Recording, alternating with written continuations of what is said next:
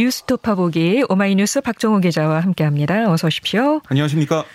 윤석열 대통령 당선인이 청와대 이전을 추진하기로 하면서 논란이 확산되고 있습니다. 이 당선인 측은 새 부지를 외교부가 입주해 있는 광화문 정부 서울청사 별관과 또 용산 국방부 청사 두 군데로 압축을 했네요. 그렇습니다. 윤 당선인은 어제 오후 안철수 인수위원장과 인수위원 등과 회의를 열고 청와대를 떠난 걸 공식화했는데요. 광화문 외교부 청사와 용산 국방부 청사가 최종 후보로 올랐고요. 국무총리실 등이 있는 정부 서울청사 본관은 선택지에서 최종 배제가 됐습니다.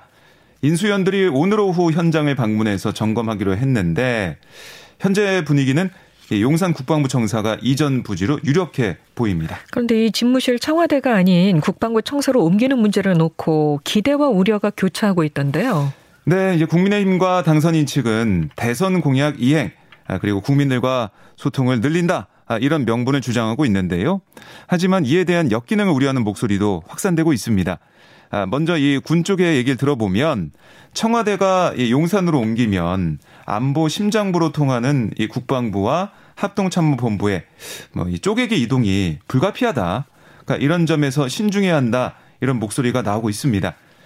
특히 북한이 올해 들어 전례 없이 미사일 도발을 이어가고 있고, 그러니까 이 신형 대륙간 탄도 미사일 ICBM 추가 발사 또 핵실험이 임박한 것으로 보여서 어느 때보다 철저한 대응이 요구되는 그런 시점이잖아요. 네. 근데 이 이른바 이제 이사 문제로 집중력이 떨어질 수 있다. 이런 지적도 나오고 있습니다. 아, 지금 국방부에서는 비상이 좀 걸렸다고 해요. 그러니까 갑작스러운 이전설에 간부들이 동요하고 있다. 이런 얘기도 들리고 있는 건데요. 국민과의 소통도 중요하지만 국가 안보에 미치는 영향을 외면해서는 안 된다. 아, 이런 목소리가 나오고 있습니다. 네. 이런 가운데 당선인 측은 이 청와대 이전 근거 중 하나로 어, 이 대통령 집무실과 비소농이 멀다. 아, 이런 주장을 내놓기도 했는데요. 그러자 청와대에서는 아니 문재인 정부 청와대는 불통 구조가 아니다. 아, 이렇게 반박을 했어요. 그러니까 문 대통령이 이, 이 집무실에 있는 게 아니라 비서동인 여민 1관 3층에 다시 집무실을 만들어서 그걸 사용하기 때문에 청와대의 모든 참모는 문 대통령을 1, 2분 내에 언제든지 만날 수 있다. 소통하고 있다. 이렇게 반박을 했습니다. 네. 국민의힘 내부에서도 이 용산 이전 방안을 비판하는 목소리도 나온다면서요. 네, 그렇습니다. 아, 사실 윤석열 당선인은 지난 1월 이 국정운영계획 발표 기자회견에서 새로운 대통령실은 광화문 정부 서울청사에 구축될 거다 이렇게 말했습니다. 네네. 아, 이에 대해 당시에도 경호와 외교 문제 등이 거론됐어요. 하지만 윤 당선인은 후보 시절 이 인수위 때 준비해서 임기 첫날부터 광화문에서 근무하겠다 이렇게 호언을 했는데요. 결국 뭐 결과적으로 말을 바꾼 셈이 된 겁니다. 당선 나흘 만에 광화문 대신 용산 국방부 집무실론이 급부상을 한 건데요. 국민의힘 내부에서는 아니 광화문 대통령을 하겠다고 한 취지와는 좀 안 맞는다. 어, 국방부 자리는 시내와 거리도 있고 또다시 구중궁궐이 될수 있다. 이런 목소리도 어, 나오고 있고요. 대통령 집무실 이전이 차기 정부의 우선순위가 아니다. 아, 이런 지적도 나왔습니다. 네. 그러니까 지금 보면 뭐 산불 대책이나 코로나 관련 소상공인 자영업자 지원 대책이 가장 시급한 국정 현안이다. 한 푼이라도 그런 곳에 쓰는 게 국민들한테 낫다.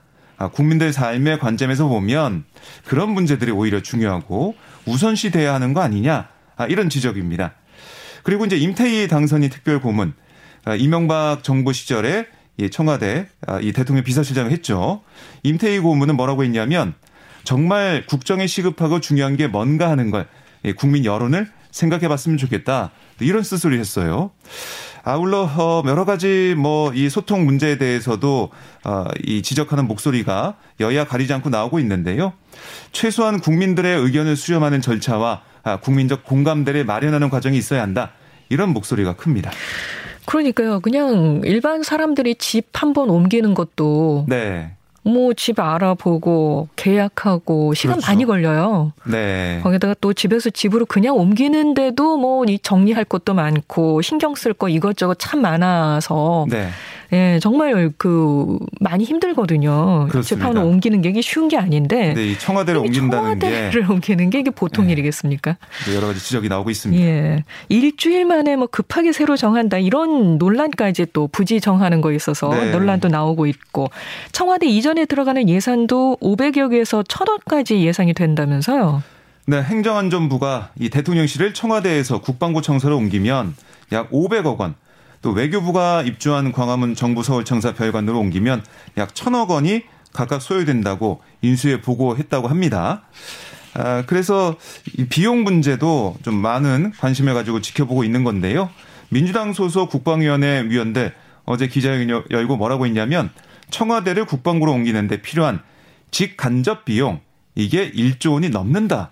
라고 주장을 했습니다. 네. 아, 또 국방부 신청사가 유력시되는 가운데 이제 해당 건물에서 매점을 운영하는 소상공인이 윤 당선인을 향한 청원글을 올렸어요.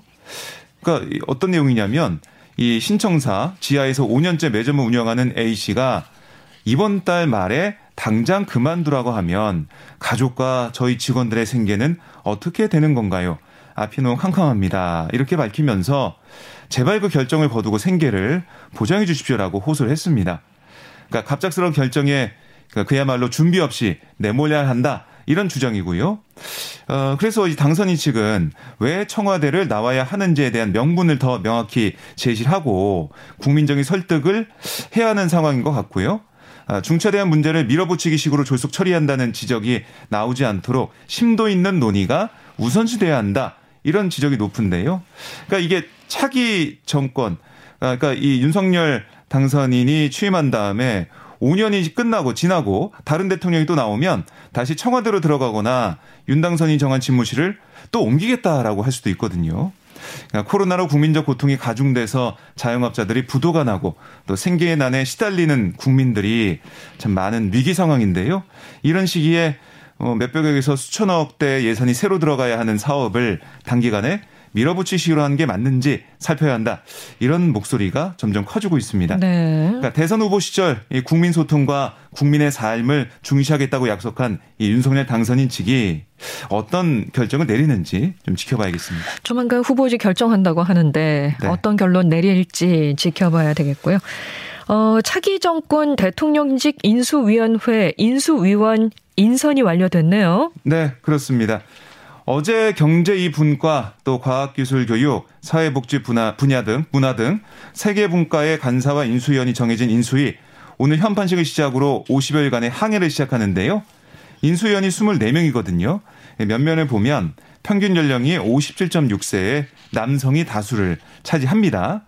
그래서 지금 보면은 서호남 이란 말이 나오고 있거든요. 네, 서오남. 네, 예. 서울대 출신 50대 남성 아, 서오남이 인수위원 주류를 부상했다 이런 분석이 나오고 있습니다.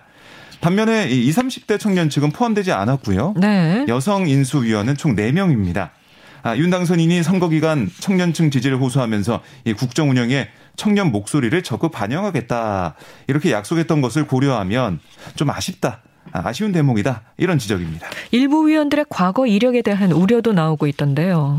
네, 그러니까 외교안보분과 위원으로 임명된 김태효 전 청와대 예. 대외전략기획관 이명박 정부 시절에 이 국군 사이버 사령부의 댓글 공작 사건 관여한 혐의로 현재 재판을 받고 있고요.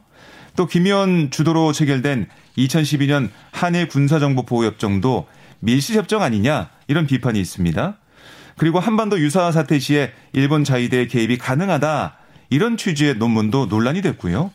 아, 그리고 이 박근혜 정부 당시 실패로 끝난 노동개혁을 진두지휘했던 김현숙 당시 청와대 고용복지주석이 윤석열 당선자의 정책 특보가 됐습니다.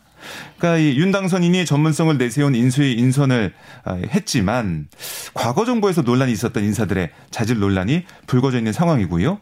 국민 통합을 강조한 것과 다르게 뭐 남성 50대 서울대 중심이어서 여성이나 2030 아, 세대에 대한 배려가 부족했다 이런 지적도 일부에서 나오고 있습니다. 자, 더불어민주당 상황 살펴봅니다. 민주당은 윤호중 비대위 체제를 둘러싼 내홍이 이어지고 있습니다. 네, 윤호중 공동 비대위원장은 어제 국회에서 재선 의원 30여 명과 비공개 면담을 했는데요. 이 자리에서는 윤 비대위원장이 사퇴해야 한다 이런 의견과 함께 현 시점에서는 불가피한 측면이 있다 이런 옹호하는 목소리가 팽팽하게 맞섰습니다. 당원과 지지자들의 우려가 있는 만큼 윤 위원장이 주말까지 빨리 거취를 결단해야 하는 게 좋겠다. 이런 목소리에서부터 윤 위원장의 사태는 소모적 혼란만 지속할 뿐이다. 비대위원장이 중요한 게 아니라 어떻게 하느냐가 중요하다. 이런 의견이 제기가 됐고요. 오후에는 이 초선 의원 40명과 면담을 했어요. 이 자리에서 윤 위원장의 사태론 다시 한번 또 찬반으로 갈려서 여러 가지 목소리가 나왔습니다. 네. 윤 위원장은 어제 이제 두 번의 면담에서 어, 이 비대위 구성 과정상 미흡한 점이 있었다. 이 점은 인정을 했어요.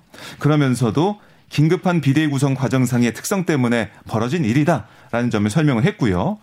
또 이 자리와 권한에 연연해 본 적이 없다. 아, 그렇게 정치해왔다라고 하면서 이후에도 의원들의 의견을 잘 수렴해서 쿨하게 아, 거취를 결정하겠다 이렇게 강조를 했습니다. 네. 의원들의 의견이 하나로 모아지지 않는 상황이라서 다음 주까지도 이 비대위를 둘러싼 공방이 아, 벌어질 가능성이 큰데요.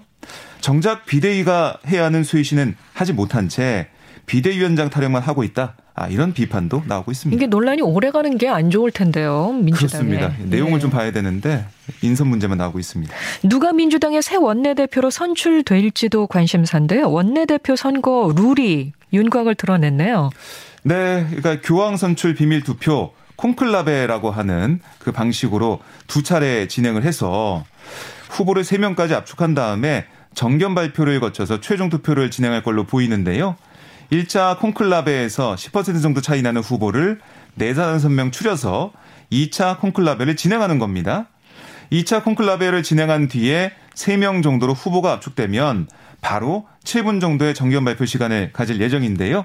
이 정견 발표를 언론을 통해 공개해서 일각에서 우려하는 뭐 깜깜이 선거 우려를 지울 수 있다.